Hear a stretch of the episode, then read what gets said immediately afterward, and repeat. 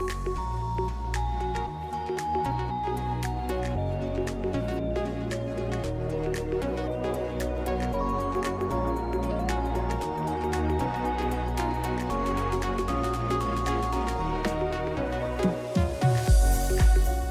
hjertet velkommen til podcasten Power Life. Podcasten, der inspirerer dig til at leve dit ultimative bedste liv. Med god energi, mentalt overskud og en stærk power til at udleve dine drømme og de ønsker, du har for dit liv. Et liv fyldt med størst mulig livskvalitet, med en sund krop, der stråler og føles fantastisk at bo i. Et konstruktivt og positivt mindset. Kort sagt et liv med bedst mulig livsenergi. Mit navn det er Puk, og jeg har en mission om at hjælpe dig derude til at leve dit bedste liv – hvor du kan skabe den power, du har brug for til at tage handling og udleve dine drømme. Jeg studerer næring og sundhed, og jeg har selv erfaret på egen krop, hvad det betyder for ens livsenergi at give ens krop den bedst mulige næring, være fysisk aktiv, arbejde på sit styrkede mindset, en god søvnrutine, generelt set leve i en sund balance. Mine gæster er fantastiske mennesker, der inspirerer og deler ud af deres historie, viden og erfaringer, så du kan få et kærligt powerboost herfra til at tage handling og skabe dit bedste liv. Dit power life.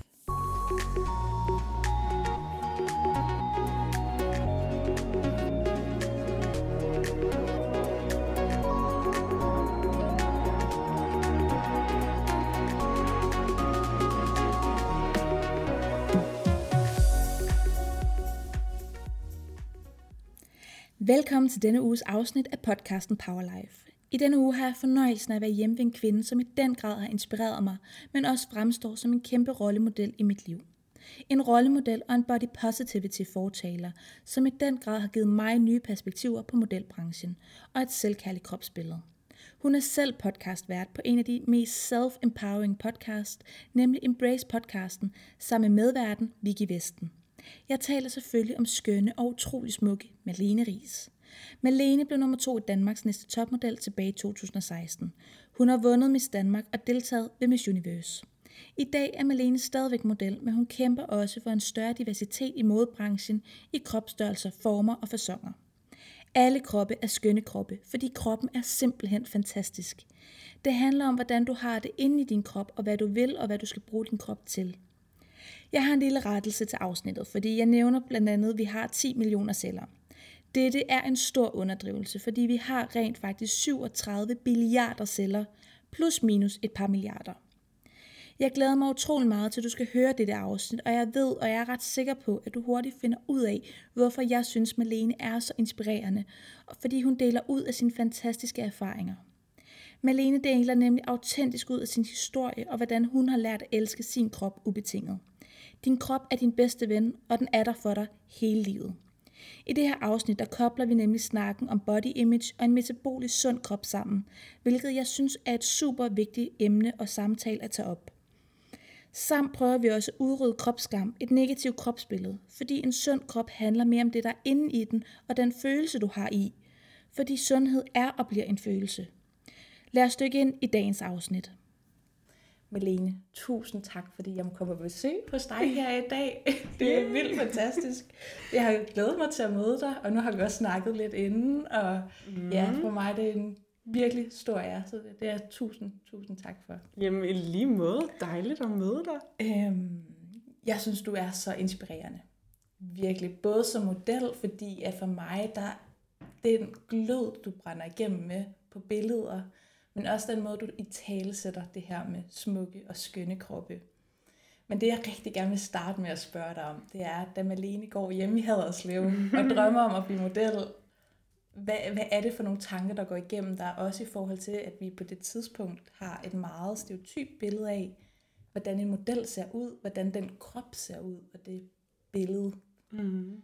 Øh, det tror jeg, der er mange derude, der godt kan ja. genkende, at det var lidt ligesom et perfekt billede øh, på, at man var meget tynd, meget lav fedtprocent, høje, lange ben. Mm. der var en vis højde. Øh, hvad, hvad sker der også, siden du tør springe ud i og gå efter din drøm? Ja, det er så godt spørgsmål, fordi da jeg boede hjemme hos mine forældre i Haderslev, der var jeg jo omkring, ja, jeg var teenager, mm. og det her det har været sådan 10 år siden. Vi, vi taler før 2013, og der er der nemlig det kropsideal, som du lige har beskrevet her, og jeg har altid været en høj pige. Øh, Jeg er 1,80 høj, men jeg har aldrig været modelslank, hvis man kan bruge det ord, fordi i dag kan man faktisk ikke sige, du ved, øh, jeg ligner ikke en model, eller sådan, fordi i dag er, er der så mange forskellige kropstyper, mm. der har modeller, så man kan faktisk ikke bruge ordet modelslank længere. Men dengang var det jo, at man skulle være slank. Så jeg havde altid sådan tanken om, at sådan, jeg gad godt at være model, fordi at mig og min søster, vi havde sådan en interesse for det. Vi har altid været som dansepiger, der har Ja. performet med glimmer på og lavet catwalk derhjemme foran vores forældre og sådan taget billeder af hinanden. Vi synes bare, det var så spændende. Og så øhm, tror jeg bare, at det var en drøm, der opstod meget naturligt, men at jeg bare følte, at min krop jo bare slet ikke lignede det. Ja. den skulle til at kunne komme ind i modebranchen. Ja. Så mig og min søster, vi gik faktisk til sådan nogle castings hos modelbureauerne og til Ja. Danmarks Næste Topmodel også tidligere. Øhm, altså da jeg var teenager, hvor jeg ikke kom med. Ja. Øh, så det var først senere i mit liv, at jeg jo kom med. Ja, hold da op, det må også have været virkelig et slag i hjertet at få den afvisning lidt, at man ikke kommer med i noget, man virkelig gerne vil, Ja. på grund af ens krop. Hvis det er Ja, det der... jeg tænkte, altså det kunne, jeg tænkte, det kunne jo være meget på grund af min krop, mm. men også, øhm, selvfølgelig skal man også skille sig rigtig meget ud og have en særlig personlighed for at komme med i sådan et program. Ja. Øh, og jeg kan huske, der var en pige med, som var øh, lidt min størrelse faktisk. Måske sådan, eller måske endda lidt tyndere. Ja. Sådan størrelse måske 38-40, mm. som jeg også var dengang. Og der sagde de til hende i programmet, sådan at hun skulle måske gerne lige tabe sig lidt, eller sådan, hun mm. var i hvert fald sådan curve eller plus size og sådan noget. Ja. Ja. Og jeg bare tænkte, what? Ej, den der plus size modellen, den blev virkelig sådan en talelse, hvis man var over størrelse Ja, 36 ja. nærmest. Så det var sådan det, jeg havde i mit hoved. Det var, at jeg skulle tabe mig, og jeg skulle være en størrelse 36, og det var det, der var det smukke i samfundet. Jeg havde set rigtig meget op til de her Victoria's Secret-modeller, Ja. ja. som jo også var trænet og brune, og gik på den her glimmer catwalk, hvor at, øh, ja, de har det her show med publikum, og mm. Justin Timberlake, der Jamen, synger det er- Sexy Back og alt muligt. Hvis man ikke? har set det, så tror Åh. jeg, det stadigvæk ligger inde på YouTube, gør det. de fleste af dem. Yes. Fordi det, det var vilde tider dengang. Så vildt. Jeg tror, det her det var sådan noget 2005 eller 6, hvor Justin Timberlake ja. han sang, og, og der har jeg gået i sådan noget 5. og 6. klasse, og har idealiseret det fra så tidlig en alder, og også det her sådan, mm, the male gaze på en eller anden måde, det der med, at i hvert fald det brand, Victoria's Secret, du skal, du skal være smuk for en mand, eller Ja. du skal være sexet. Det er det, en mand Altså, finder sexet, fordi ja. det er det, man har i tale sat. Ja, Fordi det synes jeg også er spændende, det kan vi komme lidt tilbage Ja, til, det her ja. med den seksuelle, seksuelle mm, krop. Altså, ja.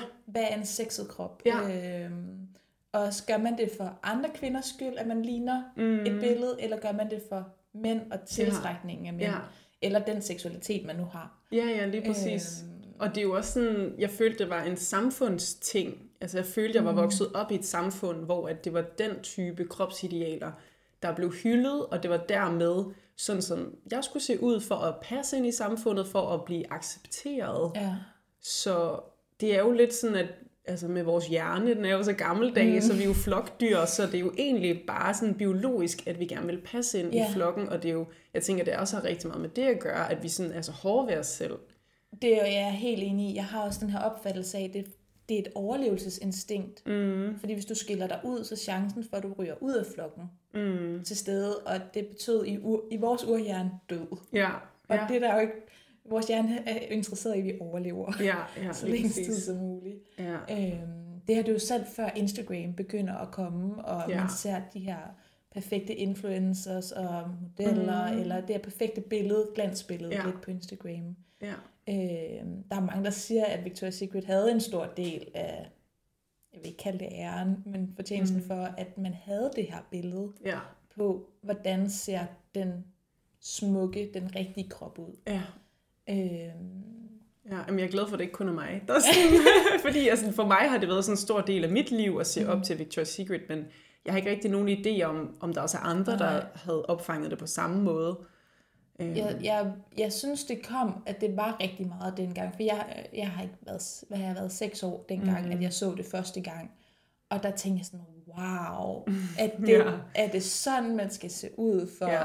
At leve? Og det var jo ikke præcis det, jeg tænkte, men det er jo det, jeg husker tilbage Ja. nu. Fordi dengang, der tænkte jeg bare sådan, wow, det er sådan, Mm, det er sådan, jeg gerne vil se ud -agtigt. ja. Og så har man det her billede af, at man, fordi de er tynde, og man ligesom har fået opdragelsen af, det er også det, der er sundt. Man må ikke være overvægtig. Oh yes, det har også været en fortælling. Så, så passede ja. de jo lige pludselig sammen, det der med, okay, det der det er så også sådan, man ser ud, hvis man er sund. Ja. Og også fordi på det tidspunkt, der begynder de at blive relativt trænet fra at være mm. meget tynde til også at skulle være trænet samtidig. Ja. Øhm, Ja. hvad gjorde det ved dig? Fordi det er jo, det er jo et negativt kropsbillede, og det er jo en kamp, man lidt ligesom starter mod sin egen biologi. Mm. Hvad, hvad sker der altså, i dit hoved og din krop? Mm. Jamen, jeg tror, at jeg tænkte, at sådan rent biologisk, så var det ikke naturligt for mig at skulle være så tynd som Ja. en størrelse 36. Så det vidste du allerede godt. Ja, jeg tænkte sådan, det, altså, det er meget urealistisk, og Ja. jeg skal sådan nærmest sulte mig selv for mm. at, at skulle komme til at se sådan ud. Og jeg har altid været meget glad for mad, så jeg har ikke sådan, øh, øh, sådan udviklet øh, en spiseforstyrrelse i den forstand, at jeg sådan stoppet med at spise eller noget, som jeg ved, at har påvirket mange unge kvinder, og det synes jeg er så sørgeligt. Øhm, så jeg, og jeg, jeg havde ikke sådan, jeg ved ikke, jeg, jeg har aldrig rigtig sådan følt, at jeg sådan kunne tabe mig, eller at sådan, selvom jeg havde tankerne, at jeg skal tabe mig, Ja. så skete det ligesom bare ja. ikke rigtigt. Så, øhm, så jeg havde he- hele tiden den her tanke om, at sådan, ej, man skal se sådan her ud, jeg er ikke god nok, fordi sådan ser jeg ikke ud, og jeg er også en fiasko, fordi Mm. jeg kan heller ikke finde ud af at tabe mig. Nej. så, Ej, det gør helt ondt indeni. For jeg, altså, jeg har aldrig været øh, altså, ekstremt overvægtig, men jeg har også haft de tanker, at jeg blev nødt til at tabe mig for at passe ind. ja, Øh, jeg har været væsentligt tyndere, end det jeg er nu, og når jeg ser tilbage på billeder, så kan jeg godt se, at jeg havde det bare ikke godt der. Øh, men jeg havde det nok mest dårligt, ikke fordi min krop havde tabt sig, men fordi det, jeg havde gjort for at tabe mig, og de tanker, der var inde i min krop og mit mm. hoved, det kan man tydeligt se. Øh, fordi i virkeligheden, så synes jeg, det er jo ret vildt at se, især på modeller, det sad vi også og snakkede om, hvordan har de det indeni? Hvordan er det den der udstråling? Og det er jo det, jeg synes, altså som jeg ikke, jeg kan ikke sige, om det er kroppen, eller udseendet, eller make-up'en, håret, whatever, men en smuk kvinde er faktisk hende, der hviler i sig selv, mm. og har det godt i sig selv. For det er dem, der kan komme og bjergtage et rum. Om det så er, fordi de har lidt ekstra på sidebenene, eller om de er ekstremt tynde, eller har svært ved at tage på, for det er der jo også nogle kvinder, der har ja. den udfordring. Mm. Øhm, og jeg synes, det sørgelige i det her, det er, at man bare hele tiden går og føler sig forkert. Ja. Ja, og det, altså, der er en statistik fra øh, WHO øh, omkring, at hver tredje 11-årige danske pige føler sig for tyk. Ja. Og jeg tror, det er noget med, sådan, når vi er oppe i sådan lidt ældre teenager, så er det sådan noget halvdelen. Eller sådan noget. Ja. Så det er sådan, vi, vi, altså, der er rigtig mange, der går og føler sig forkerte, mm. desværre. Og vi, snak, vi er jo i, i den verden, hvor at vi har et problem i forhold til overvægt. Men det handler lige så meget om, hvad er det, du spiser som din overvægt, og hvordan din kropssammensætning er. Mm. Fordi vi kan tale om vægt som et tal på vægten. Det handler om modstanden mod vores tyngdekraft, der er her på jorden. Det fortæller ikke ret meget om, hvad det er, der er inde i din krop. Det mm. fortæller ikke om, hvad er det, der er muskler, hvad er det, der er fedt, hvad er det, der er vand. Fordi vi består altså af rigtig, rigtig meget vand også. Mm. Og hvis man gerne vil tabe sig hurtigt, så har der været nogle forfærdelige metoder at gøre det på, hvor man har dehydreret sig selv. Nå, det lyder og ikke det er jo, sundt. og det er, jo, det er jo den forkerte vej, fordi mm. der kan du slå kroppen ihjel på den måde. Ja. Øh, hvor at, at vi taler om en, om en overvægt på et tal, og vi bruger det her med BMI-grænser, hvilket som er ekstremt omdiskuteret, øh, fordi det er nogle grænser, som er generaliserbare, men det fortæller os ikke nok om, hvad er det for en sundhedstilstand, der er inde i kroppen nødvendigvis. Mm. Og det er der, hvor jeg synes, det begynder at blive spændende, fordi hvad, de mennesker, der går og føler sig forkerte, måske har de slet ikke nogen årsag, altså grund til at føle sig forkerte, fordi der metabolisk set er de sunde i deres krop. Ja. Øh, de har det bare forkert indeni, fordi der er et billede udad til, Mm. Hvordan skal man se ud, hvordan, og vi skal være trænet, vi skal være sunde, vi skal spise ordentligt, vi skal have det godt med os selv, og man føler bare ikke, man passer ind Nej. i det. Øh, Nej, og jeg tror også, at problemet er, at, at vi har manglet nogen at spejle os i, og vi har manglet et mere sådan mangfoldigt kropsideal. Ja. Det har været alt for snævert og meget Mhm. sådan ensidigt, og det her med, at hvis du er tynd, så er du lige med sund. Ja, og det synes jeg er en spændende diskussion, fordi at være tynd er ikke lige med at være sund. Der er nogle udfordringer også. Der er nogle konsekvenser af at være undervægtig. Øh, for eksempel at have for lav pro- fedtprocent. For os kvinder, der kan det være relativt katastrofalt, fordi det går ud over vores kønshormonsproduktion. Øh, vores sexlyst kan forsvinde. Vores menstruation kan udblive. Det kan betyde, at vi i sidste ende ikke kan reproducere os selv. Mm. Øh, og for de kvinder, der rigtig gerne vil have børn, så er det et stort tabu, at de faktisk ikke kan få børn, fordi at de på et tidspunkt har været så undervægtige, at deres krop har været drænet, mm. og har været så stor en stresssituation, at de ikke kan få børn. Ja.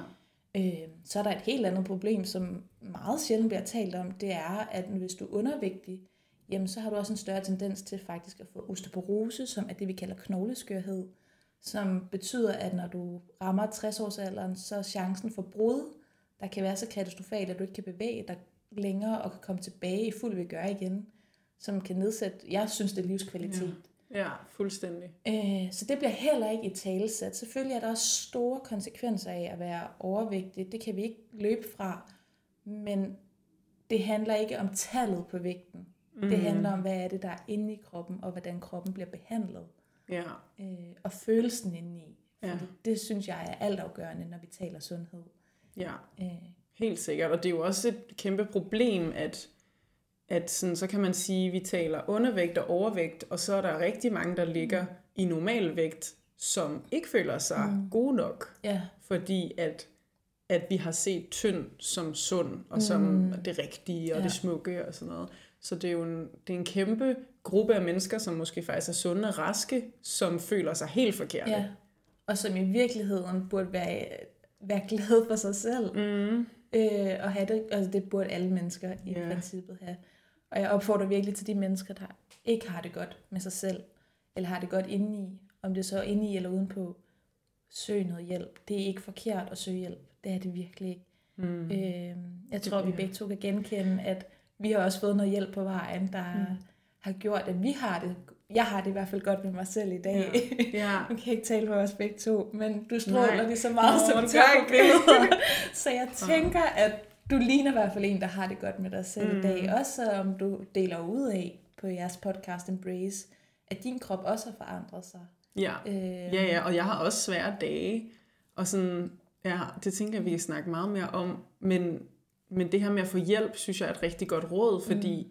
at jeg fik ikke hjælp dengang, jeg havde kropsskam, og dengang jeg havde det rigtig svært med mig selv, og, øh, og jeg tror også, at jeg har haft et sådan anstrengt forhold til mad, blandt andet, mm. som jeg ville ønske, at, at jeg havde fået noget hjælp til. Og det var sådan, ja, det kom så, så mere af, at jeg sådan var blevet holdt udenfor i folkeskolen, og altså sådan, det havde måske ikke så meget med kroppen at gøre, men det, og det er jo også, mm, mange oplever måske mobning i folkeskolen, mm. eller blive holdt udenfor, og så brugte jeg ligesom mad til at kontrollere, eller sådan trøste, mm. eller sådan cope med mine følelser på. Ja, fordi det er jo også en måde, man får fjernet sin opmærksomhed mm. fra den smerte, der Ja. er inde i. Ja, Øh, der kan mad være en substitut. ja. Der er nogle andre ting, der også godt Mhm. kan være det.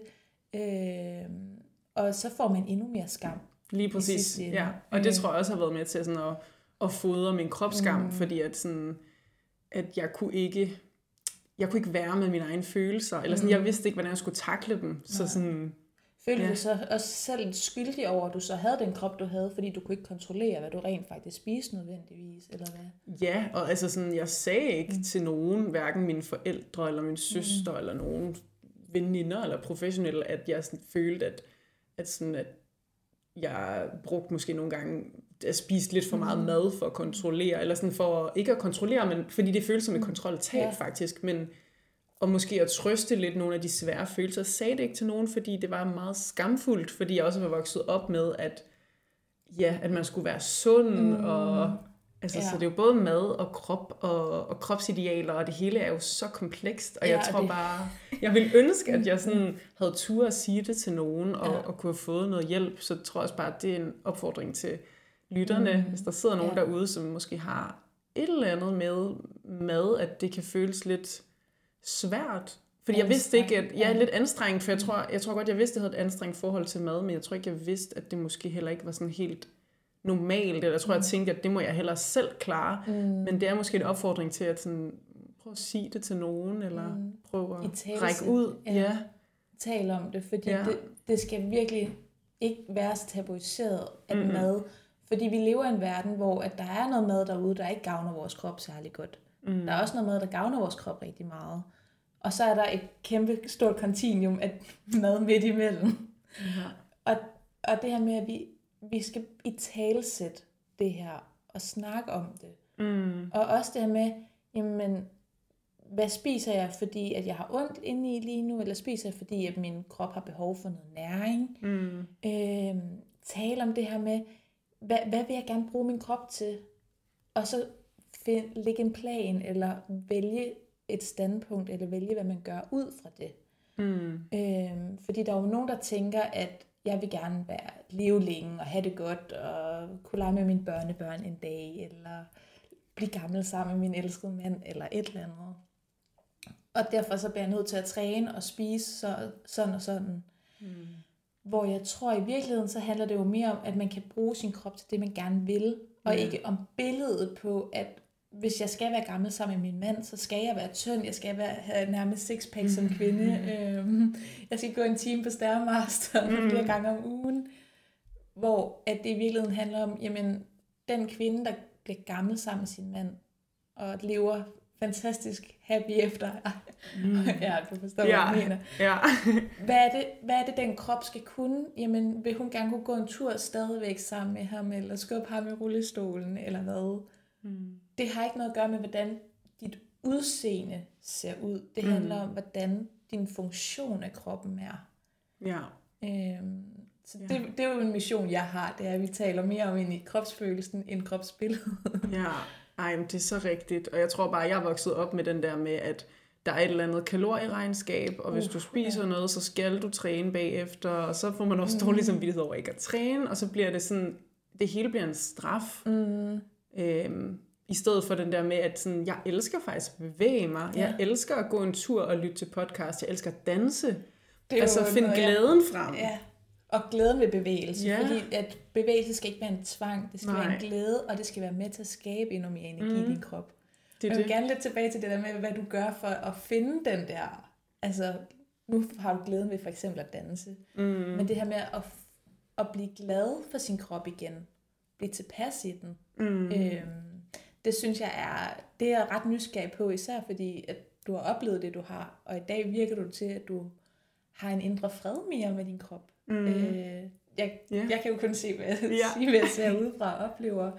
Øh, jeg føler, at du omfavner dig selv på en anden måde, meget mere kærligt mm. og nænsomt, øh, hvilket jeg synes er enormt inspirerende. tak. Jamen det er rigtigt, der er helt sikkert sket noget fra, øh, fra de der teenageår, som vi snakkede om, fordi dengang havde jeg de her selvkritiske tanker, men jeg havde ikke nogen strategier til, hvordan jeg skulle takle dem. Mm. Og øh, i dag er der jo heldigvis mange inspirerende kvinder, jeg mm. kan se mm. op til. Og sådan... Du er altså også en af dem. Nå, tak. Det er du virkelig. jeg tror nemlig bare, at jeg sådan har lært mig selv de strategier i dag, ud fra at blive inspireret af andre, mm. ud fra livserfaring. Så forskellen fra dengang til i dag, det er, at sådan, når jeg får en selvkritisk tanke, eller lidt kropsskam, fordi det tror jeg, vi alle sammen kan blive ramt mm. af gennem hele livet, uanset hvor, hvor godt man har. Ja, ja. altså uanset hvor, hvor bodypositiv mm. man er, eller mm. selvkærlig. Så ved jeg bare, hvordan jeg skal takle den her mm. selvkritiske tanke. Så det, jeg gør i dag, det er at sige til mig selv, jeg kan ikke kontrollere min første tanke, fordi det er ligesom øh, skyer på ja. himlen, og de mm. kommer, og de går, og det er helt okay. Så for det første at sige til mig selv, at det er okay at have en selvkritisk tanke, og det er naturligt, og det skal jeg ikke slå mig selv oven i hovedet over. Så bare det at være selvkærlig for det første ja. på den måde.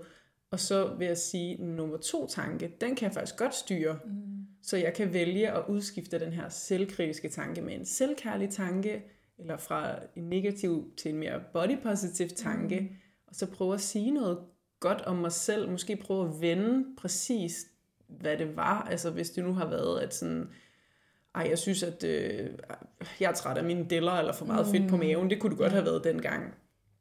Så være sådan, jamen, jeg synes faktisk, at min mave er, er meget cute, og mm. øh, jeg ved, at jeg, jeg er mega taknemmelig for den, fordi at som kvinde, så ved jeg, at det er den, der skal bære mine børn en yeah. gang, og at det er jo så fantastisk, at den kan udvise sig, og øh, huden er elastisk, og, og så ja, sådan det der med at værdsætte det, den gør for mig. Mm. Øhm, og bare sådan, ja, måske være lidt kærlig, eller være sådan, det kan godt være oppustet, men men det er faktisk okay, fordi jeg ved, det er naturligt. Mm. Og, det, og ja, så en anden del af det, at jeg måske kan sige de her positive ting til mig selv i dag, det er, at, at jeg i, ja, hvornår var det? Øh, det var omkring 2016, det var også lang tid siden nu, mm. men der kom den her body positive bølge på Instagram, hvor at jeg lige pludselig så andre kvinder med øh, måske deller, eller en oppustet mm. mave, strækmærker, appelsinhud, mm. ar, bumser, altså hvad det nu måtte være. Og så kunne jeg ligesom spejle mig selv i dem og tænke, mm. wow, okay. Altså tænk, at der er nogen, der faktisk viser deres i øjne uperfektheder. Mm. Fordi i dag synes jeg jo ikke, det er uperfektheder, men det vil jeg jo sige dengang. Øhm, at de turde vise det, som jeg dengang sådan havde mig selv for, mm. som jeg var allermest selvkritisk omkring, som jeg troede, ingen ville kunne elske ved mig de, at de viste det frem på en måde, hvor de faktisk hyldede det. Mm. Og jeg kunne se på dem og være sådan, men hun har en cute mave, selvom hun er oppustet eller har deller, og hun er faktisk rigtig smuk, og hun ser glad ud, og hun er netop en, der hviler i sig selv, og det er den der indre glød og skønhed, som du også snakker ja. om. Det var det, jeg kunne se. Det var en kæmpe, kæmpe øjenåbner for mig, og det var sådan helt klart vendepunktet i min øh, rejse til at lige pludselig at elske mig selv og acceptere min krop, fordi de fik normaliseret normale kroppe, og jeg mm. fulgte forskellige slags body positive profiler mm. for igen at se diversitet. Ja. Øhm, og jeg kunne lige pludselig se skønheden i, i de her kvinder, og så fik jeg bare tanken, jamen, hvis jeg kan se skønheden i dem, men kan jeg så ikke også godt lære måske at se skønheden i mig selv, på trods af mine egne uperfektheder? Mm. Ja. For vi ser så meget skønhed i andre, mm. men vi kan bare ikke få øje på den i os selv. Og det er det, vi sådan skal finde frem til. Ja. ja. Ej, jeg bliver helt, jeg bliver næsten rørt, ja. det er jeg faktisk. Ej, hold nu op, der er så mange, altså wow. Der er virkelig mange guldkorn, og der er virkelig mange gode budskaber til med der. Jeg synes, en, en virkelig stor opfordring, det er for eksempel det her med Instagram. Mm. Hvad er det, du bliver udsat, eksponeret for? Hvad er det, du ser? Ja. Hvad er det, du giver dig selv som normalen i dit liv, ja. at du bliver ud, altså udsat for? Øh, er det, at det skal se perfekt ud på Instagram, du skal være en perfekt mor, en perfekt mor ser sådan her ud, eller det er den perfekte krop, der skal se sådan her ud, eller mm. hvad det nu er. Det, det kan være alt om det er krop, eller det er livssammensætning, træning, mad. Hvad er det, du udsætter dig selv for ja. at se verdensbillede, dit verdensbillede? Øh, for verdensbilledet er meget forskelligt. Det er meget ja. derude. Ja, ja. Øh, men du kan selv designe det.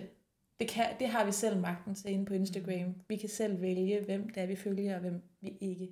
Mm, ja, øh. det er en god opfordring til lige at rydde lidt op måske, fordi det bliver sådan en boble, og det bliver mm. lidt ligesom, at du har et miljø med dine venner og familie. Mm. Så den Instagram, du har, som du åbner hver mm. dag, det er også et miljø, og det er kæmpe eksponering, og og det er faktisk det, der hedder visual adaptation. Ja, øh, jeg kunne ja. godt huske, at I har snakket om det på et tidspunkt. Mm. Jeg var bare sådan, ej, det synes jeg faktisk giver et ret godt sådan, altså, sammenkobling af det her med, hvad, hvad er din normal, hvad er det for normalt, du udsætter dig for? Ja. Øhm, den, øh, den tror jeg for mange, det er en power, vi selv kan tage hjem og mm. vælge. Øhm, Ja, helt sikkert, fordi netop med visual adaptation, så handler det om, at det du følger, er det du vil se som normalen. Mm. Og det igen, vi snakker om flokdyr, og vi vil mm. gerne passe ind, så det er det, du stræber efter. Men hvis du gør ligesom jeg gjorde, at begyndte at måske unfollow nogle af mm. de her Victoria's Secret modeller, ja. og kun fulgte dem, som måske jeg virkelig så op til, som måske også havde et eller andet mm. personligt, jeg synes yeah. var fedt, som, hvor det ikke kun handlede om udseendet. Og så begyndte at følge så mange forskellige slags mm. kroppe, og øh, diversitet og øh, kreative mennesker mm. og sådan altså også diversitet i jamen øh, alder og hudfarve og interesser og jeg ved ikke ja. hvad så vil man måske bare sådan adoptere uh, visual adaptation altså adoptere mm. at der er mangfoldighed, mm. og det er okay at være, som jeg er, og Ja. vi skal have normaliseret normale kroppe. Jeg kan mm. se, at jeg er faktisk bare er helt normal, Ja. og det er også okay. Altså det her, det næste du snakker om, det her med at blive taknemmelig lidt for din krop igen, Mm. mm. omfavne den selvkærligt, øh, for Ja. din krop er fantastisk. Din krop er din bedste ven, det er den, der kender dig allerbedst. Du har jo kun blevet givet den her krop, og det er den, du skal have et helt liv igennem. Det er din bedste ven, og det er derfor, det, jeg opfordrer, at man gør et aktivt arbejde for at slutte fred med den. Så kommer der også nogle dage, hvor man bliver udfordret, for mm. det kan ikke undgås. Men det her med at mærke ind i sig selv, og du sagde det selv, du kan beundre andre kvinder for at omfavne sig selv, og være selvkærlig og se op til dem, men barrieren til at kunne gøre det med en selv, Mm. det er et aktivt arbejde. Øh, og det er ikke nemt nødvendigvis. Nej. Men, men det gør en forskel. Øh, og det skal gøres. Øh, så nu havde jeg brugt ordet skal, og det skal man, skal man ikke. Øh, men, men det er en opfordring, fordi en, hvis din krop er sund og rask, der er alt mulig grund til at være super taknemmelig for den. Mm, helt vildt. Øh, Det var altså også en ting, jeg opdagede, da jeg, nu er det snart fem år siden, tror jeg, øh, jeg var ude at stå på ski og, øh, og falder, og øh, jeg triller ned ad en bjergside, sådan 10 meter, og så med et, så kunne jeg bare mærke sådan, altså en ild af smerte i min, i min ryg, hvor jeg så brækker en rygvirvel. Og, øh, og det var, ja, det var, det er også vildt, hvor meget, at man kan, en, ens krop Mm. faktisk kan ændres helbred Ja. på, på et splitsekund. mm, Øhm, så vi skal også bare huske på, at sådan, vores krop altså, gør faktisk rigtig meget for os Mm. hver dag. Det opdagede jeg ved, at jamen, jeg kom jo på hospitalet, og, og man skal ligge ned, og man kan ikke gå på toilettet. Jeg kunne ikke gå, eller stå, eller sidde, eller noget som helst. Nej. Lige pludselig var jeg handicappet. Jeg, mm, min, øh, min mor og far kom hen på hospitalet for at også at hjælpe med at lige at få mig i bad mm. og sådan noget. Og sådan ligesom at få den indsigt, at okay, hvor fri jeg er i min krop til daglig. Jeg kan snøre min egen snørebånd, Ja. og jeg kan Og er barbere mig.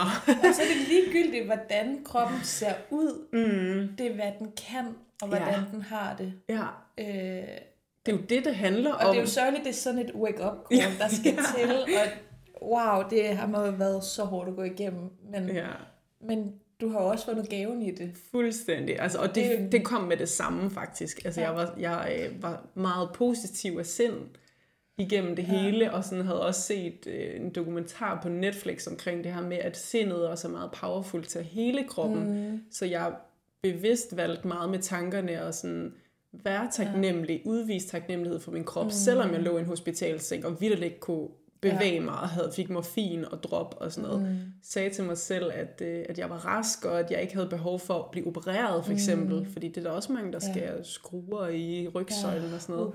Så jeg prøvede virkelig bare at, at have det her positive mindset, og så, og så gik det heldigvis så godt, at jeg kunne slippe for operation, og jeg hele, min krop helede sig selv Ja, på du er tre måneder. Gør, altså, Ja, det, det, ja. Det er så inspirerende. Så det, Og tak ja, for at dele den historie, Ja. ja. virkelig. Det, ja, taknemmelighed, det kommer man Mm. rigtig langt med, tror Ja. jeg. det, og, og taknemmelighed, der er jo mange, der dyrker det i form af taknemmelighedsdagbog, man sidder og skriver ned. Men det er, kan også bare være at sidde bare to sekunder i stillhed og bare tænke, jeg kan mærke hele min krop.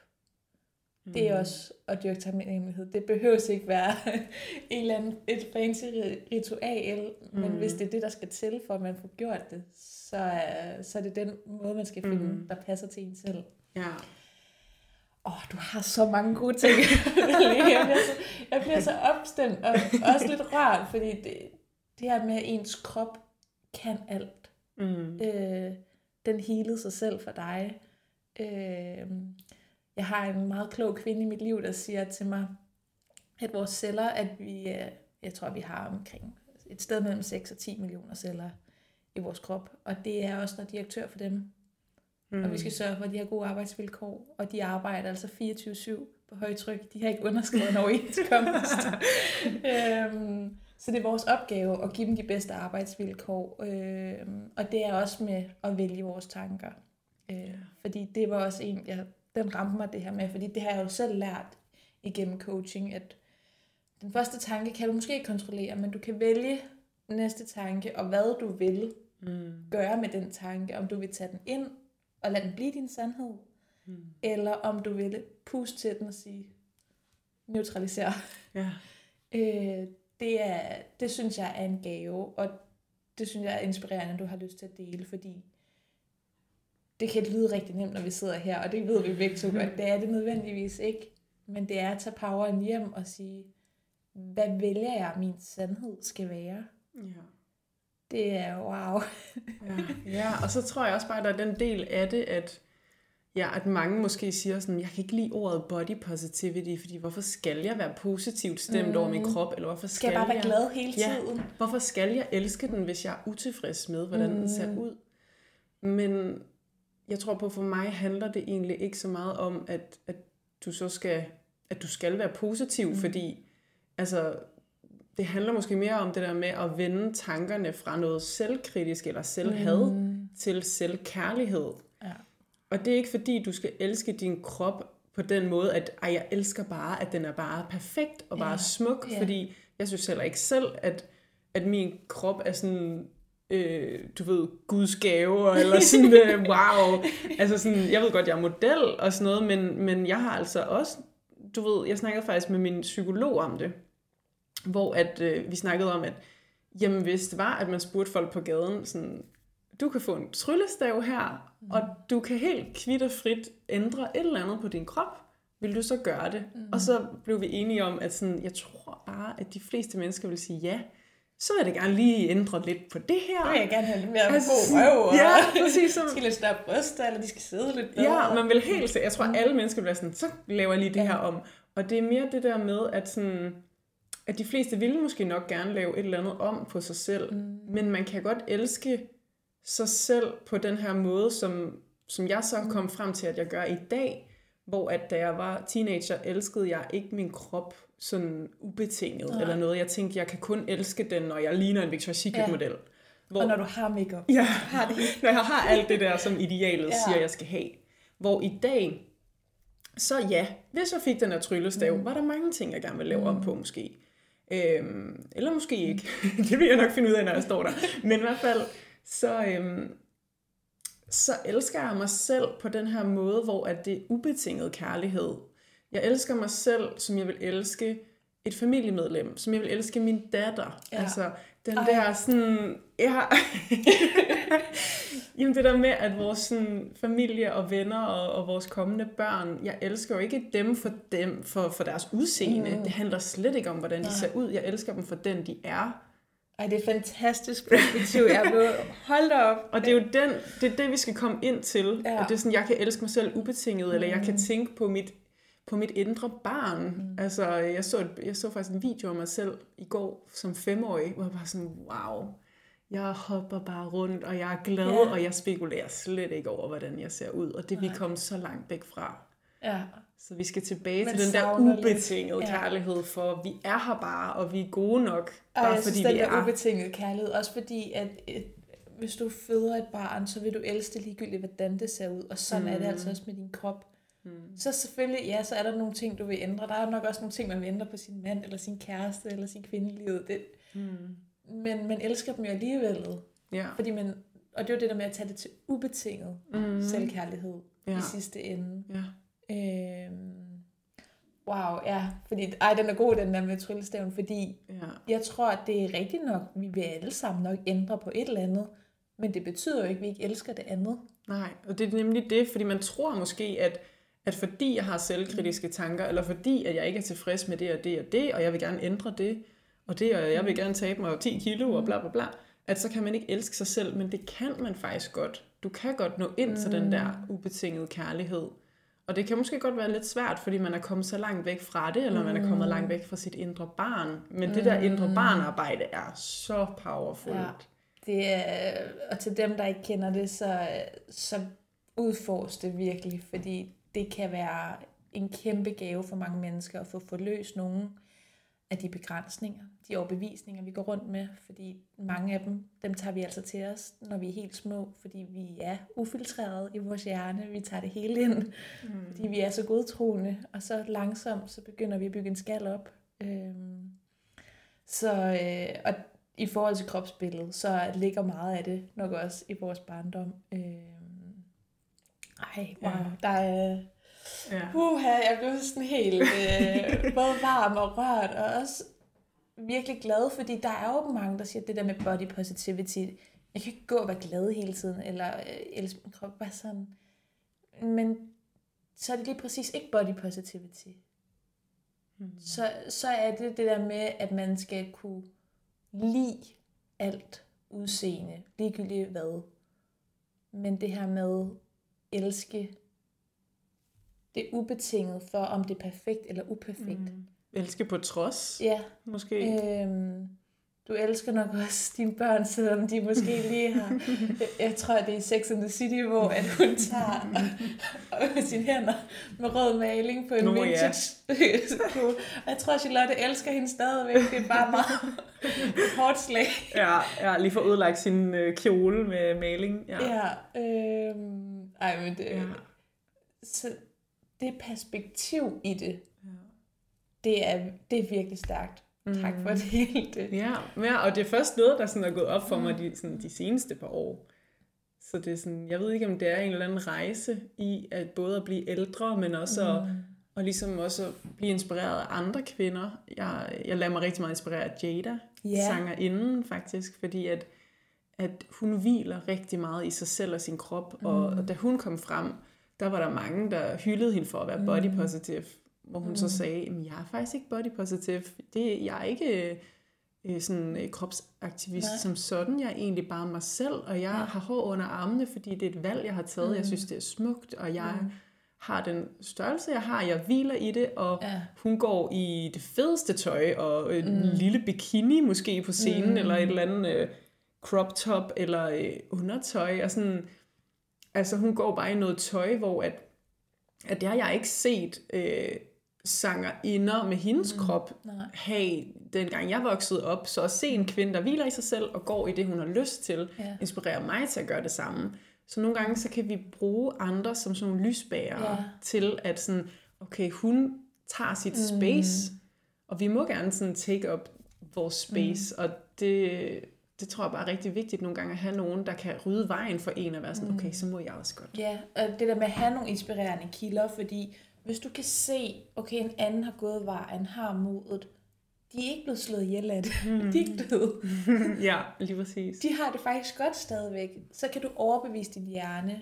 Så det kan godt være, at du ikke har modet inde i dig selv, men du kan overbevise din hjerne om, det er okay at ture og mm. prøve. Mm. Og sige, ja, så kan det godt være, at du ikke går ud som Jada på scenen dagen efter, men så ja, så prøver du at tage en crop top på en dag, fordi uh, det er ud af komfortzonen. Nu ja. prøver vi det. Ja. Og gud, jeg, jeg, man finder ud af, at jeg dør ikke af det, og det er mm. ikke det, man egentlig tænker, men der sker ikke noget. Og det var måske faktisk rigtig rart. Nogle de finder også ud af, at det er faktisk ikke rart at gå i, eller et eller andet. Mm. Øh, så det der med at have inspirerende personer og lysbærer, og det er det, hvor jeg tænker, at både Instagram har til formål i virkeligheden at være den inspirerende kilde. Mm. Øh, og det er jo der, hvor vi selv skal tage poweren hjem over for eksempel elektronikken og sige, okay, Instagram, det skal være det sted, jeg henter inspiration. Det kan være et sted, jeg henter inspiration til mit hjem, til min mad, til min træning, eller til, hvordan jeg gerne vil gå ud i verden og stråle.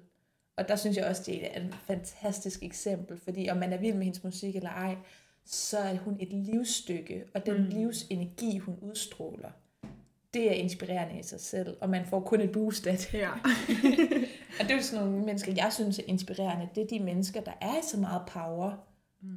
At man ligesom, ej, får, man får lige lidt stjernestøv, stjernestøv og lidt power selv. Ja. Øhm, også fordi hun siger selv, at hun er ikke, det er ikke det, hun går ind og fortaler for. Hun er bare sig selv. Mm. Ja. Og det er jo det, det sidste hele handler om. Det er bare at være den, du er. Ja. Det er, det, ej, jeg synes, det er så stærkt. Men for mig er du jo en lysbærer i forhold til mm. både det her med omfavn, kropsbilledet øh, og vise. Fordi det, jeg synes også, der har været sådan et, jamen så selvom vi body positivity, så viser jeg ikke bikini-billeder, fordi det er måske lidt for grænseoverskridende mm. for nogen, eller hvad. Jeg havde på et tidspunkt, da jeg var, da jeg var lidt tyndere end jeg er nu, hvor jeg sådan, ej, det er måske for meget at lægge ud, fordi jeg vil ikke give mm. nogen dårlig samvittighed. Mm. Øh, og det var faktisk altså, jeg tænker mere, det var intentionen bag billedet, der var vigtigere. Øh, Var det billedet, at ej, jeg har det bare mega godt lige nu? Er det derfor, jeg lægger billedet ud? Eller er det fordi, ej, jeg vil faktisk gerne lige vise, at jeg har tabt mig? Eller mm. at jeg står snorlige? Øhm, det synes jeg, at jeg kan se for nogle mennesker, det kan også godt være, det er en meget fordømmende holdning, jeg har, men at man kan se, hvad er intentionen bag Ja. billedet. Ja. Hvor jeg synes, de inspirerende mennesker, det er dem, der sender det ud af et rent hjerte, og sender lidt god energi ud i verden. Ja. Øhm, det Jamen, ved jeg, ja, kan genkende også som model, Mhm. det der med, at, at man som model, så får man noget smukt tøj på, man skal præsentere, eller det kan være et produkt, man skal vise frem, eller et eller andet. Men, men hvordan tænker du det her med, at, at nogle mennesker, når de ser dig, kan være med til også at male deres billede af, hvordan verden skal se ud? Mm. Fordi det synes jeg er en svær balancegang Ja. at gå. Øhm, Helt vildt. Ja, og det har jeg For godt jeg vil ikke over. være med til at bidrage til. Mm. til det negative, eller til et negativt kropsbillede. Det skal se ud på en bestemt måde. Mm. Jeg vil bare gerne være med til at inspirere mennesker til at elske den, de er. Ja, ja, lige præcis. Jeg har godt tænkt på det, fordi at, at som curve-model, jeg er jo størrelse, jeg er mellem størrelse 42 og 44, Ja. og øhm, så arbejder jeg faktisk mest for curve brands, mm. frem for, ligesom man skal sige, gåseøjne, almindelige brands, som har øh, fra størrelse 36 og op efter. Mm. Så arbejder jeg mest med brands, der starter fra størrelse 42 og op efter. Mm. Og det vil sige, at jeg passer nogle af de mindste størrelser, der er i de her curve brands. Mm. Og de kvinder, der shopper på de her hjemmesider, de er måske 5-10 tøjstørrelser større end mig. Mm. Så de kan jo måske også godt sidde og tænke, hun er godt nok tynd, hende der, i forhold af til mig. curve. Ja, Ja. hvor at, at det tænker jeg jo så, når jeg shopper på de almindelige hjemmesider, så er det sådan, hun er godt nok tynd i forhold til mig. Altså sådan, Ja. ja. Så der kan jeg godt nogle gange tænke sådan, uh, det er lidt træls, hvis det er, at jeg er med til at bidrage mm. til noget. Der er nogen, der skulle have noget kropsskam. Men jeg ved også, at der er mange curve brands, mm. hvor at de siger, mm, Malene, du er alt for tynd, vi kan slet ikke arbejde med dig. Ja. Øhm, de vil gerne have øh, modeller, som er så altså 46 eller 48 ja. eller op efter. Så, så det er også det her med curve-branchen er meget forskellig fra brand til brand, hvad det er for nogle mm. størrelse modeller, de ja. bruger. Og jeg vil rigtig gerne kæmpe for at arbejde med faktisk ganske almindelige brands. Mm. Øhm, fordi at, at jeg kan jo også godt passe tøj i alle butikker, jeg går mm. ind i stort set. Så er der måske lige nogle butikker, hvor at, for eksempel Urban Outfitters, kan jeg godt fornemme, at det henvender, sig meget til en teenage-krop, der mm. ikke har så mange former, og det kan slet ikke passe tøjet, tror jeg. Øhm, så skal jeg Men det er jo også fair for en teenage krop. har ikke udviklet sine former. Nej, der, så der kan man godt- kvinder sker. Ja, man kan godt sådan se, hvad målgruppen er nogle gange. Aha. Men det her med, jeg kan jo godt passe tøjet i de fleste butikker, og sådan, men, men alligevel kigger jeg mest på så de tynde modeller mm. for, for de brands, og der vil jeg rigtig gerne være med til at, at arbejde for de brands for eksempel, og repræsentere en ganske almindelig kvindekrop, ja. som er meget gennemsnitlig, og som mm. rigtig mange kan spejle sig i, for jeg synes ikke, at vi kun skal for eksempel vise størrelse 36, når det er i går sådan almindelige butikker, og så kun vise en størrelse 42-44 ja. i de øh, curvy butikker, mm. der er, for det, så bliver det et ideal igen, og så Ja. jeg synes, vi skal få mere diversitet Mm, ja. og normaliseret, at der findes forskellige kroppe derude. Jeg synes, det er en rigtig god pointe, det der med at vise spektrummet Ja. meget bredere. Altså, det ikke kun er en størrelse 34, 36 eller en størrelse 42, sådan som ja. siger, hold da op, altså, hvor er jeg henne på det der mm. continuum? Øh, og bidrage til den altså diversitet og nuan, altså nuancering Ja, af billedet. ja. Og det er jo også sådan, jeg opfatter det, men, men jeg tror, at der er nogen, der godt kan kende det der derude, sådan, jeg vil ikke bidrage til det, men jeg vil også godt være en del af at normalisere kroppen. ja. Øh, Ja, så jeg synes egentlig bare, at de fleste brands burde have måske modeller i tre forskellige mm. størrelser. ja. Altså, eller mere. Mm. Mm. Altså bare sådan, Ja. men, men problemet er, at, at man i branchen jo laver tøjet måske et helt år før, at mm. det skal ud, så man laver de her vareprøver, sample Ja. sizes. Og så fordi det er for dyrt at have det i alle størrelser, mm. så siger de, så tager vi en størrelse 36. ja. Og, Det er nemmest. Og du, de, I andre, hvis ikke I kan passe det, så er det bare ærgerligt. Så det er ja. derfor, at man sådan har gjort det Ja, og blandt det, andet. og det er jo et perspektiv, man desværre ikke hører om, fordi det er jo et, næsten et økonomispørgsmål Ja, i sidste det er det. ende. og Profit praktik, og alt sådan noget. Og sådan rent praktisk, hvad kan lade sig gøre? Øh, fordi det er jo en, altså, en branche, der skal tjene penge. Mm. Så det er jo også, de tænker også i, hvordan gør vi tingene nemmest og smartest. Ja, og fast fashion og sådan noget, Ja. fordi at, jeg kender også en rigtig sej dansk kvinde, der hedder Heidi Lykke, som ja. har startet Lykkeland Atelier, mm. som er mere sådan slow fashion. Mm. Så der er ikke sådan en ny kollektion hvert Nej. Kvartal eller noget. Øhm, og at hun laver tøjstørrelser fra størrelse 34 til 52 og bruger modeller i alle størrelser, former, farver aldre, og det er så inspirerende. Så glad, når der Ja. er sådan nogle... Jeg er det jo, fordi bæredygtighed, så slow fashion er også mm. altså et sted, hvor jeg tænker, det har virkelig et potentiale, i hvert fald hvis vi skal Ja. bevare den dejlige klode, vi er på. Mm. Øh, Og så kan man måske nemmere embrace sample sizes, yeah. vareprøver til forskellige Mm. mm. modeller, så det er sådan, måske både godt for kloden og for Ja. vores øh, kropsidealer. Ja. Ej, det, er- det er så smukt. Øh, wow.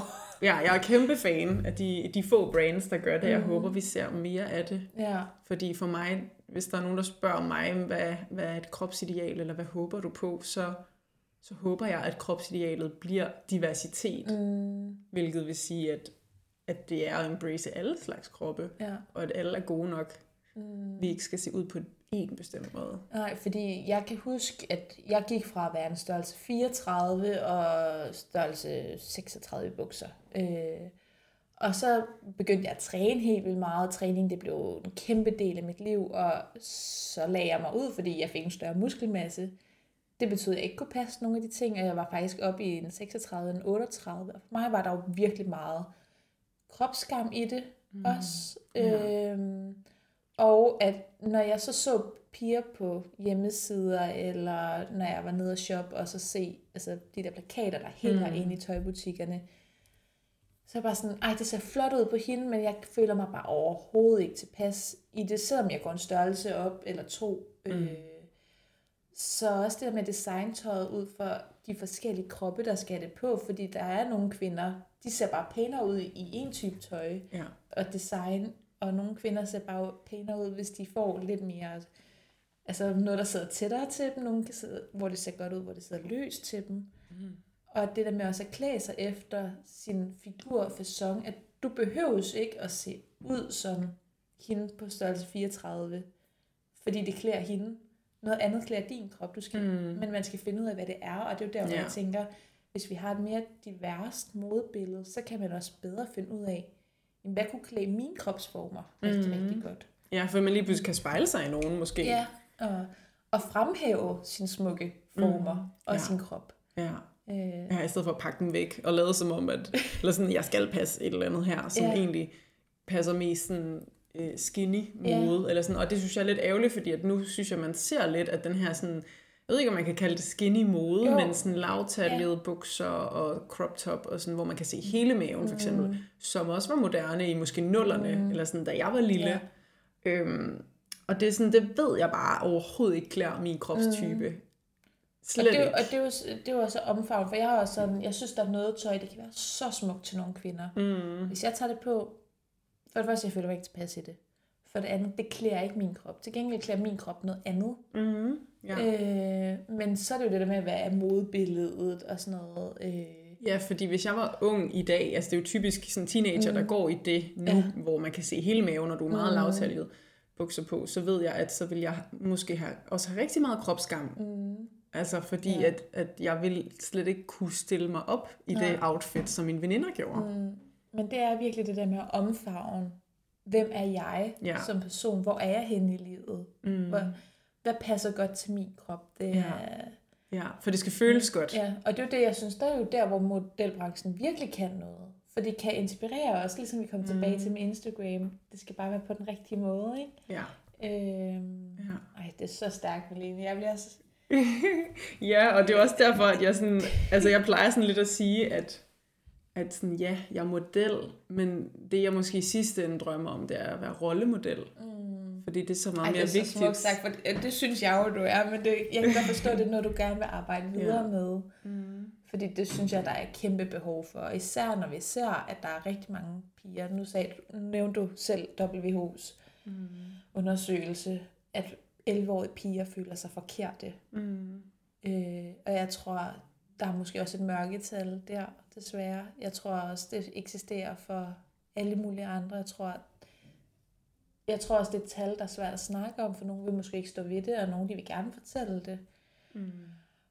Og det er bare et sted, hvor vi skal arbejde, fordi vi har en fantastisk krop. Vores krop, det snakker vi om, vi kvinder, vi, mm. kan, vi kan lave et barn. Ja, det er så vildt. vi kan altså. lave et menneske mere. ja. Og det i sig selv er jo helt fantastisk. Øh, og det synes jeg jo, at du er med til at inspirere til virkelig meget. Og jeg vil virkelig anbefale alle mm. at gå ind og følge. Både fordi du sender virkelig en fantastisk vibe og energi ud. Du giver altså et godt energiboost. Men jeg synes også, du er rigtig god til at fortælle den, de lidt mørkere sider også. Også de, altså om dine skyggesider. De dage, hvor du ikke helt selv er på toppen. Fordi ja.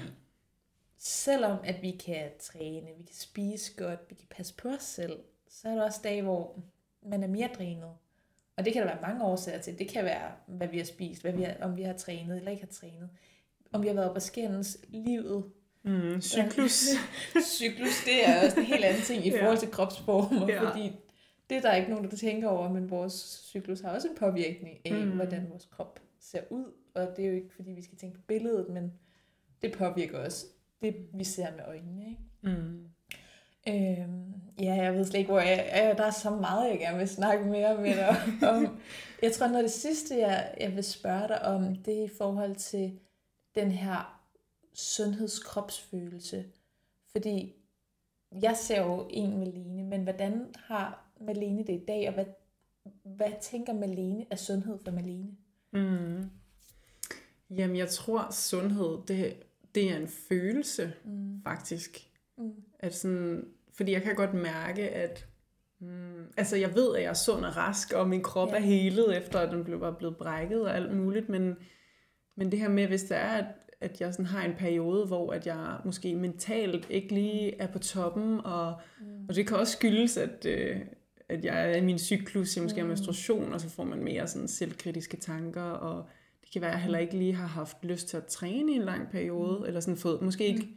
det kan være, at jeg ikke har haft overskud til at bevæge min krop, eller komme ind i sådan en eller anden dårlig spiral, mm. så kan jeg måske godt føle mig måske ikke så sund, fordi sundhed er også, altså både det mentale og det fysiske. Helt sikkert, ja.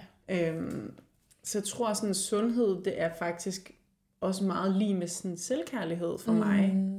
At, at jeg ved, at det er selvkærligt, at jeg får bevæget min krop. Mm. Og i stedet for at sidde øh, i sofaen dagen lang, eller ved et skrivebord dagen lang, det, er ikke sådan, mm. det føles ikke rart i min ja. krop. Øhm, så det her med, at det skal føles godt, så måske lige komme op og danse lidt, ja. eller øh, lave et eller andet, jeg synes er sjovt, og så får jeg mm. også automatisk mere lyst til... Mm, ja, altså jeg, faktisk så lytter jeg rigtig meget til min krop. Sundhed for mig er også meget intuitiv spisning. Mm. Nu talte vi lidt om ja. tidligere, at jeg har tidligere faktisk slet ikke sådan haft den her connection mm. til måske sådan så meget altså sult og mæthed, ja. eller sådan, hvor i dag, der mærker jeg meget efter, hvornår jeg er sulten, og hvornår jeg er mæt, og hvis jeg er sulten, så, så spiser jeg noget, mm. fordi det er kærligt, ja. og så stopper jeg også, når jeg er mm. mæt. Øhm, så sådan intuitiv bevægelse og, ja. og kost, ja. og, og helt klart det mentale, mm. at arbejde med tankerne, få, få vendt tankerne til noget selvkærligt og selvomsorg generelt. Mm. Ikke slå mig selv oven i hovedet, ja. hvis der er, at jeg ikke føler mig oplagt. Altså også bare være sådan, det er også okay at sætte sig i sofaen og se en serie. Mm. Eller spise lidt chokolade. Altså mm. der er ikke noget, der er rigtigt eller forkert. Ja. Det er sådan, det er sundhed for mig, mm. tror jeg. Det er også den der omfavnelse mm. af hele dig. Fordi Alene har også lyst og brug for at ligge på sofaen mm. og spise noget chokolade. Men du kan også godt mærke efter, at jeg har lyst til at bevæge min krop, jeg har lyst til at mm. danse. Ja. Og det synes jeg, det synes jeg også, du er vildt inspirerende til, det der med at kaste sig ud i at danse. Ja. øh, og altså, jeg elsker selv at danse. For mm. mig det er jo livsenergi øh, og livskvalitet. Mm. Og bevæge kroppen. Og det er jo et sted, hvor jeg kan mærke det der med, hvad er sundhed for mig? Jamen, hvordan har jeg det, når jeg bevæger min krop? Hvordan har jeg det i den, når jeg sidder her nu? Øh, det, der er virkelig meget i det her med bevægelse. Og jeg vil sige, mm. nu snakkede du også om det her mentale perspektiv i det, fordi nu snakker dig Vicky, I snakker jo rigtig meget om selvudvikling på jeres podcast Embrace, og jeg synes, at jeg mener, at det mentale, det bør vægtes lige så højt, mm. som hvad vi spiser, hvordan vi træner, vores søvn, vores stressniveau. Det mentale, det skal have lige så meget fokus i vores hverdag. Altså, vi bruger meget tid på at bevæge os og træne. Vi tænker meget over, hvad vi spiser. Men det mentale i det har også en kæmpe betydning. Mm. Øhm, jeg har lidt sådan en metafor af det her med, at vi er et tempel, vi bygger eller vi ligeholder. Øh, men det mentale, det gør, hvordan det er at leve i templet. Mm, den er god. Øh, ja. Hvordan er det altså, at være i templet? Og det er jo det, du skal leve i altid. Mm. Og det er jo derfor, det mentale, det er jo også, det taler også lige ind ja. i et sted. Ej. Ja. Line, jeg synes, du har så meget at byde på, og du er virkelig inspirerende. Og tak. det kan godt være, du er model i dag, men du er for mig allerede en rollemodel. Åh, tusind tak. Øh, det er det vigtigste. Keep on going your work. Altså, ja, det er, det er virkelig, altså, det er så inspirerende. Og det er jo en af grunden til, at jeg følger dig på Instagram, fordi det er en inspirerende vibe. Og, øhm, og også en måde at få nye nuancer ind i sin hverdag, fordi det har vi også behov for. Ja. Så det er, så tusind tak. Og tak. tusind tak, fordi du vil være med her i dag og være med til at inspirere igennem min podcast. Det er jeg meget taknemmelig for. Så det er jeg også meget taknemmelig for. om kroppen. ja, og tak for dine gode budskaber. Også at kunne vinkle det over på din mm. viden om sundhed. Ja. Det synes jeg jo er mega spændende, fordi at sådan, altså, du har en mere mm. professionel baggrund ja. inden for det, og jeg snakker mm. jo meget om krop og kropsidealer, mm. men sundhed er noget, jeg ikke tør at bevæge mig og, ind på. Og det er jo der, hvor jeg synes, det er jo der, vi skal finde en vej i sidste ende, fordi der skal jo være, vi skal arbejde med sundhed. Der er et problem i forhold til overvægt. Men det skal ikke være overvægt i forhold til et billede af overvægt. Det skal være i forhold til fysiologisk og rent mm. metabolisk inde i kroppen. Mm. Hvordan det handler om. Og det handler altså ikke om et udseendsbillede. Mm. Det handler om indeni. Og især også om følelsen, og hvad du kan bruge din krop til, og hvad du vil med din krop. Så. så jeg vil også bare sige tak for dig og dine gode budskaber. Det har været så, så hyggeligt. Tak. En stor tak til Melene, fordi hun vil være gæst i dag og dele ud af sin historie og sin kropspositive perspektiver. Din krop er fantastisk og værd at elske bare fordi den er i live. Elsk din krop ubetinget. En sund krop handler ikke om, hvordan den ser ud, og nødvendigvis ikke om, hvad den vejer, men mere om kroppens metaboliske tilstand, som i højere grad handler om kropssammensætning. Der er ulemper i begge ender af spektrummet, både ved overvægt og men også ved undervægt, hvis vi ser rent fysiologisk på kroppen. Husk også, at der er langt mere komplekse årsager til, at vi ser den kropssammensætning, mennesker har, og den skal håndteres forskelligt. Vi opfordrer dig til at være selvomsorgsfuld, selvkærlig og taknemmelig for den krop, du har, for alt det, den kan, og den er der for dig hele dit liv. Husk på, at dit verdensbillede påvirkes i stor grad af, hvad du bliver eksponeret for, især på de sociale medier – men ofte er billedet langt mere diverst. Jeg elsker den måde, Malene er kæmpe forkæmper og rollemodel for mere diversitet i modebranchen. Har du lyst til at høre mere til Malene, blive inspireret og følge hendes arbejde som model, men også som rollemodel for et mere divers kropsbillede i modebranchen, så vil jeg invitere dig til at følge hende på Instagram. Og har du lyst til at dykke dybere i det her mentale og selvudviklende univers, som Malene og Vicky Vesten har opbygget, så vil jeg opfordre dig til at følge og lytte til Embrace Podcast. Bare rolig, jeg har linket til det hele nede i show notes og beskrivelserne for dagens afsnit. Tak fordi du lyttede med i dag. Malene og jeg vil elske at høre, hvad og hvilke pointer du særligt tager med dig for dagens afsnit. Så er du hjertelig velkommen til at tagge både Malene og jeg, så vi sammen kan sprede budskabet og inspirere hinanden til at elske vores krop ubetinget så vi alle kan gå ud og leve vores power life. Tak for i dag. Vi ses. Gå ud og lev dit power life.